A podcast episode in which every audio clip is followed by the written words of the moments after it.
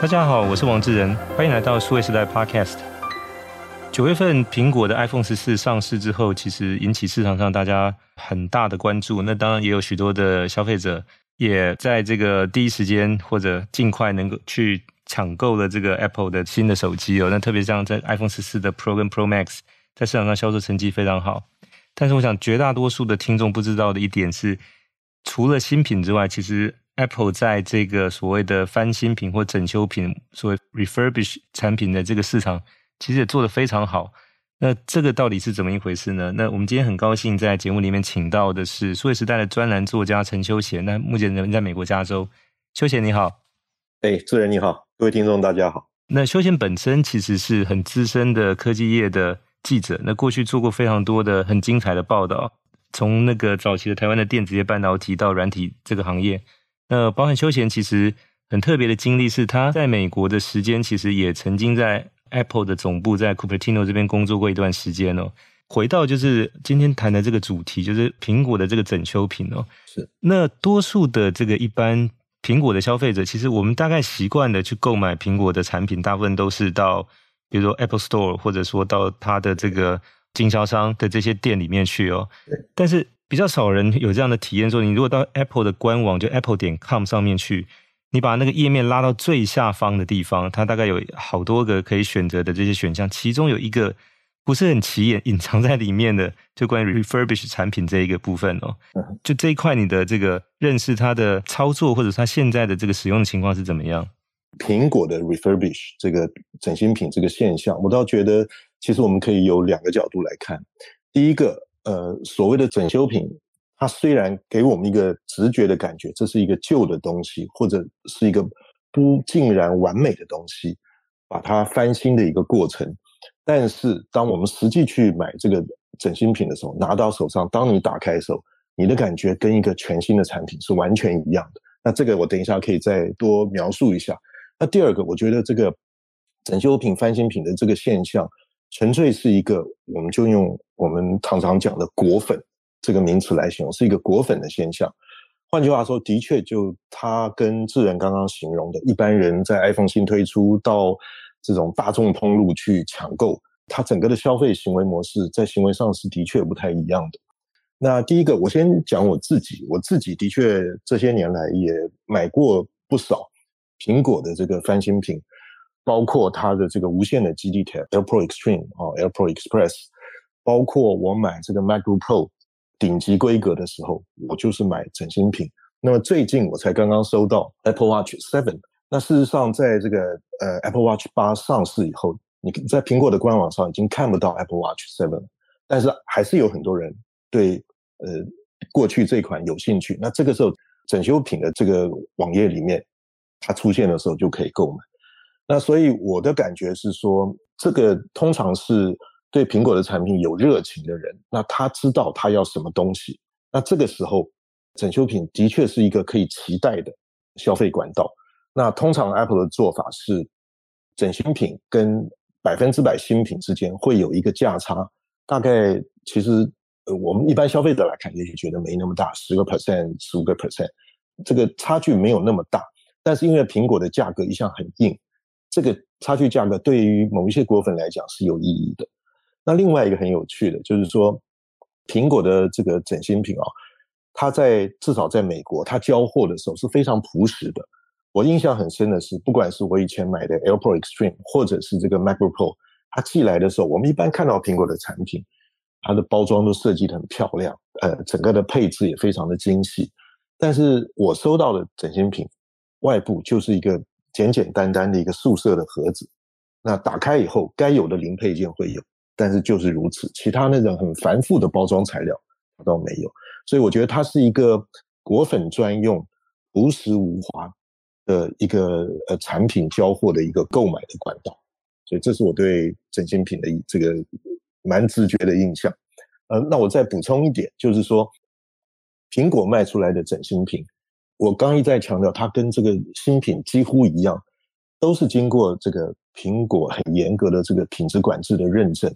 表示它的这个品质绝对没有问题，才会交出来。所以拿到手里觉得是新品。我听过一种说法，就是就算是原始的这个瑕疵品，它可能表面有一些损耗，苹果会把它弄到像全新一样。所以你花少一点的钱，有价格的优势，又可以买到一个像全新产品一样的这个苹果的这个商品，我想对某一些消费者，尤其是果粉来讲，是有相当吸引力的。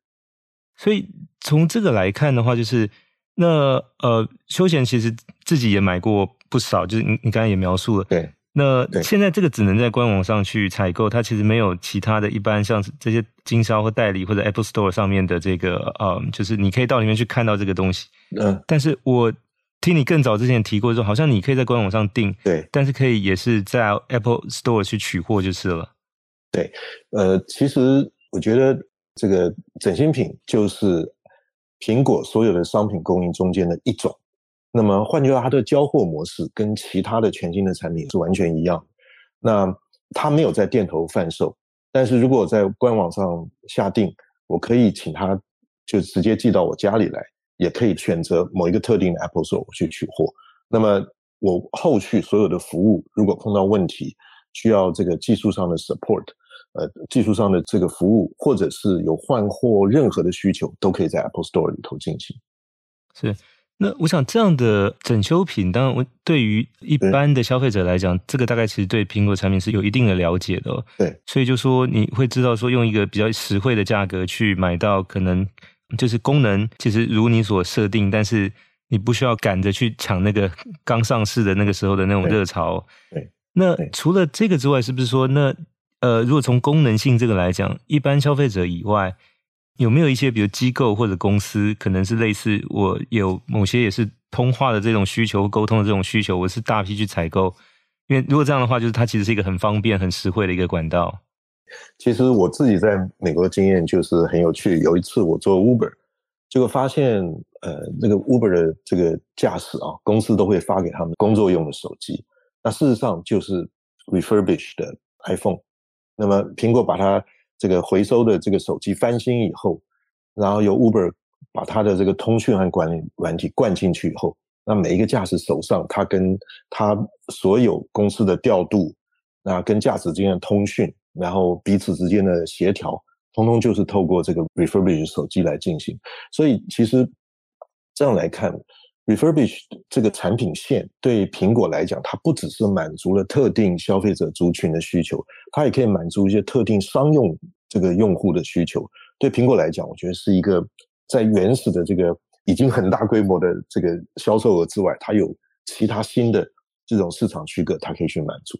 再稍微补充一点，其实，在苹果的官网的这个 Refurbish，其实的确有很多是这个过季的这个上一代的这个商品，但是它其实现有的。它也有 refurbish 也会卖，也就是说，比如说现这个 iPhone 十四，那我想过个可能几个月以后，当它开始有消费者买回去碰到问题退货以后，它就开始会有货源。那经过它的翻修，过一阵子，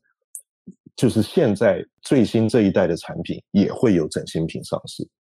所以像这个部分，因为在美国一般的购物是所谓的。呃，不只是品质保证，它其实是满意保证哦。对，所以你你买回去之后，其实你不管任何理由，它有一定的期限，你是可以退货的，而且商家也必须要接受。是。那通常这种退货回来的，你就很难再用新品的方式再再回到通路上去卖，所以它得有一个方式去消化这些产品哦。所以翻新品其实也相对消化解决了这样的一个问题哦。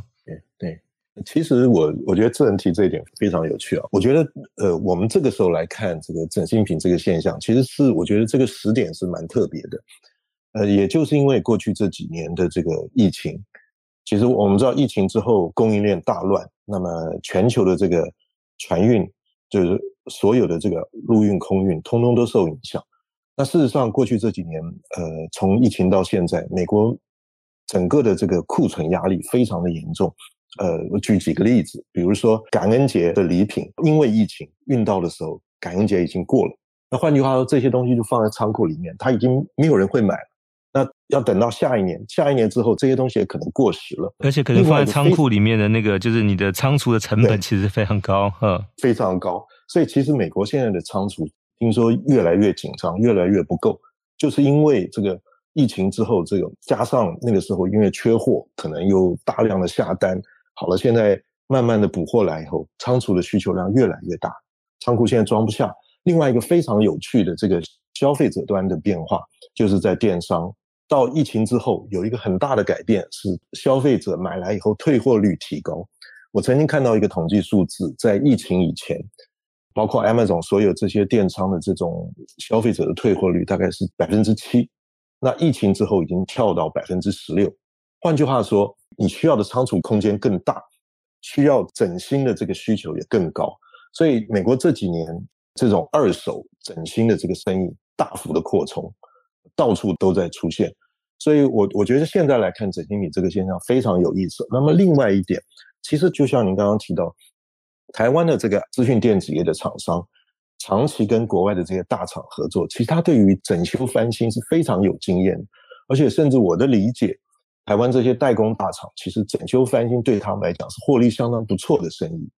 那所以我觉得从很多的角度来看，就是您刚刚讲的这个整新品这个现象已经存在很久，这个生意存在很久，只是在现在这个时点来看，又因为疫情，它有了一个新的发展，而刚好苹果长期以来耕耘这一块，它有很完整的、很有效率、很具规模的这个整个的生产服务，甚至包括销售、融资这些体系来支援，所以它可以把这个整新品的生意做得更好。呃，我们在九月号的数位时代，我们也有一个就是特别企划，其实是谈到现在电子三 C 产品的，我们标题叫“乐色变黄金”哦，因为它有很多的这些就是对。回收之后是把它打开，把里面还可以用的零件取出来去做测试，如果 OK 的话，那接下来就变成说你在制作新的产品的时候，是把这个零件可以再用上去哦。对，那这个一方面就来自于就是说它也。达到这个所谓的比较节省或者说环保减碳的概念，因为这个其实也符合我们现在所谓的 ESG 的这种，就是呃，你减碳哦。那特别说，如果一般的这个生产厂商是这样操作的话，它其实还可以得到一些就是碳的一些额度哦。因为你你减少了完全用新零件，因为新零件在产制的过程里面也会消耗掉碳。但如果你是用回收可用的、测试 OK 的，再把它安装上去的话，所以电子产品即便是新的。但它里面有可能有一部分的这个零件也会开始用一些可能呃，就是回收的这个在使用的哦。那这个其实现在也正在从一部分的厂商也在开始在做这个事，我想将来这个比例会越来越高。那当这个回应到就是呃，我们今天在谈的这个整个整修品，特别像苹果的这个整修品来讲，我想它其实也回应到这个可以减碳的这样的一个做法，就是说，因为否则你就要生产更多新的产品出来。那当刚才修贤也提到，就是说，那你不管是因为库存的关系，或者是说因为某些特定的因素造成可能货品堆积在码头港口这边没有办法出货，但等到你能出的时候，那个假日或者那个购物日已经过了，或者说可能送修的这个产品，还是说瑕疵品的这个，就那这些来源也总总需要去消化，所以就是说整个翻新品的生意，现在从苹果，我想这这边看到一个很好的一个例子哦，就是可能。这个部分的话，对消费者来讲，它也有多了一个选择。以外，就是那对厂家来讲，它其实也多了一个商业的呃一个模式跟一个生意的来源。其实，做我从一个消费者的角度来看，我觉得，尤其在我我类似苹果这种整新品，当我做这样的消费的时候，我感觉这是一件除了我实质上买到一个好的产品以外，我觉得作为一个消费者。呃，想到这个呃，我们现在全球暖化造成的所有的这些问题，那我觉得这种消费模式加上它，我刚才提到它整个的包装各方面是比较朴实的，那加上整个它现在在苹果的整个营运，它非常强调节能减碳的概念，所以整个这些加起来，我觉得这是一个很好的消费方式。那刚才修贤提到像这个例子里面，其实我们现在看到就不止在电子产品，其实像在奢侈品。也有这种就是在回收整修的这样的生意哦。Yeah. 那特别像最近，其实我们也看到，就是像 Gucci 跟 Burberry，它也加入到这个就是回收的这个市场。那同时他会去帮忙去检验，说这个是不是他真正他自己生产出来这个包哦。那给一个认证，然后同时就是说这个东西就会到这个电商的网站平台上去销售，大概可以用大概四成的价格，但是买到一个接近九成新的一个这样的产品哦。那当这个一方面也帮助这些奢侈品牌。有一个新的流通的这个管道以外，就是说，也回到刚才修贤提的，就是那它因为也减少了生产，所以它等于说也降低了这个所谓碳排放，所以等于消费者也不只是取得一个价格上的优惠，同时也是参与了一个就是有意义的一个活动，在心理上也得到相对的一些满足。其实蛮有趣。的，呃，最近尤其这半年一年以来，我就看到在美国这边看到的两大运动品牌 Nike 跟 Adidas，他们现在都推的是某一些它的新出来的这个运动服装的款式里头，特别强调这个材料是回收资源、回收物资以后重新 reprocess、重新再处理的这个新的这个材料所做的运动衣，而且很有趣的是，它的价格还有一个我们讲所谓的价格 premium，还稍微贵一点，但是显然。他还会把它放在特定几个运动用的产品系列里头来用，那显然就是说，他把这个所谓回收再处理翻新的这个概念进一步推成所谓时尚元素里头的一个新的元素之一。那我我想这个刚好也 echo 就是回应刚刚这个智仁讲这个奢侈品牌他们走这条路，那一般的这种比如说有代表性的运动品牌他们也走这条路，这个翻新。呃，再生显然就是大家现在都非常认同的一个概念。对，那这个就不只是一个单纯的这个资源回收再利用，那这个其实进入了我们谈的所谓的循环经济的概念哦。那当然，这个循环经济也可以是说，因此它在价格上有优惠来回馈给消费者。那另外，它当然也可以去结合有一些新的创意，那去产生某一个新的概念。那这个东西反而是让它的定价更高，所以。不管是针对就是比较价格优惠，或者说可能有一个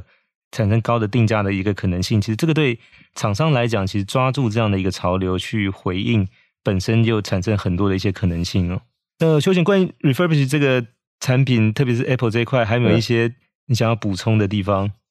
我一般买这个 refurbish product 的时候都在美国。我后来最近了解一下，才发现台湾其实苹果在台湾也有做这个 refurbish 翻新这一块。主要针对两个领域，就是电脑还有 iPad，那其他产品好像没有。而且我觉得一个有趣的差异，在美国的这个苹果的翻新品，如果我们去购买的时候，我固然可以用苹果的信用卡，有比如说百分之三的这个现金退额，这是一个，但是它没有一般苹果在买新品的时候所给的这个二十四个月的分期付款。但是我在看台湾的这个整新品的这个销售的时候，它反而有提供这个分期付款这个选项，所以其实台湾现在也有苹果也有在做整新品，而且它也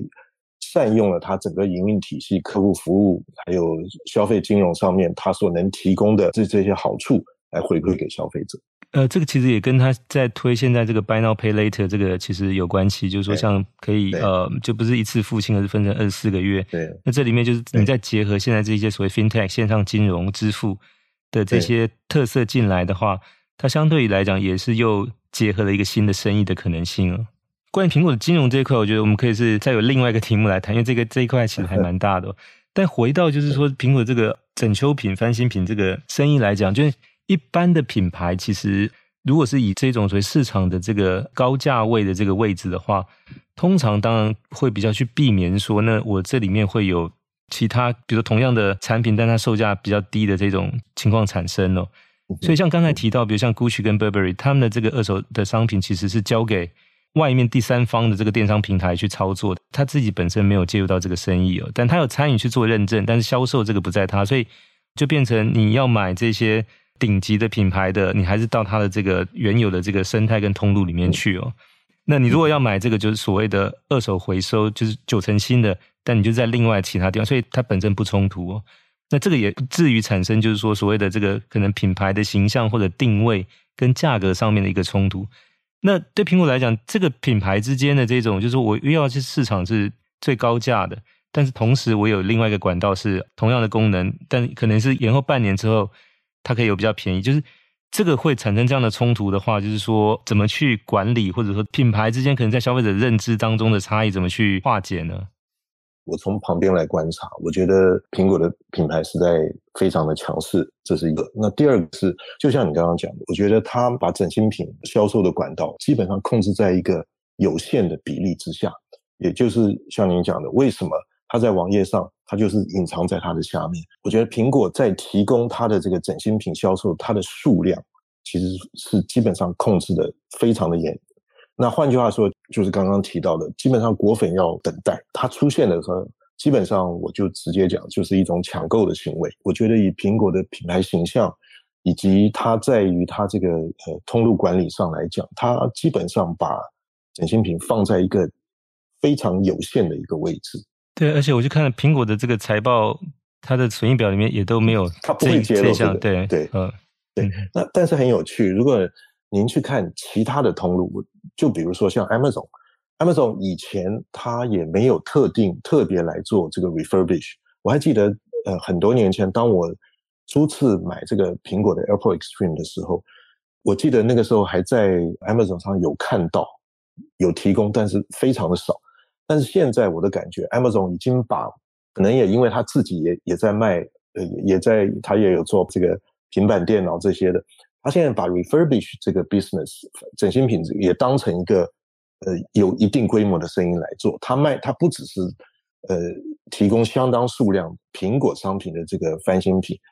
呃，其他品牌他也会提供。所以我觉得在至少在美国这个市场，我觉得消费者。对于这个整新品这个概念的接受度是越来越高。是，那我想今天这样聊下来，就是说，当然现在这一块的生意，一方面来自就是说有更专业的消费者，他其实希望在价格上能够得到实惠。那当然，他也愿意花时间去研究，也稍微愿意等待。那另外对厂家来讲，就是说，也可能是因为，比如说这个过期的产品，你放仓库，这个其实有很贵的仓储的费用，或者说可能。因为货运的关系，就在码头或者是被耽误等等之类的。那这些产生这个现在我们称为这个整修品的这个市场。那我想这一块其实当然也回应到，就是呃，现在所谓的节能减碳，就是那尽可能让产品可以发挥它的用处，就是那不管用什么样的方式，那当然这个对厂家对消费者来讲都产生一些新的机会哦。是。那今天非常谢谢数位时代的专栏作家陈修贤，那特别在美国加州跟我们连线来谈关于。整修品的这个发现跟这个背后的商业的一些故事，谢谢修贤，谢谢自然，谢谢大家，也谢谢各位听众的收听，希望大家喜欢这一集的内容，欢迎给我们点赞和转发，也请持续关注和留言，我们下期再会。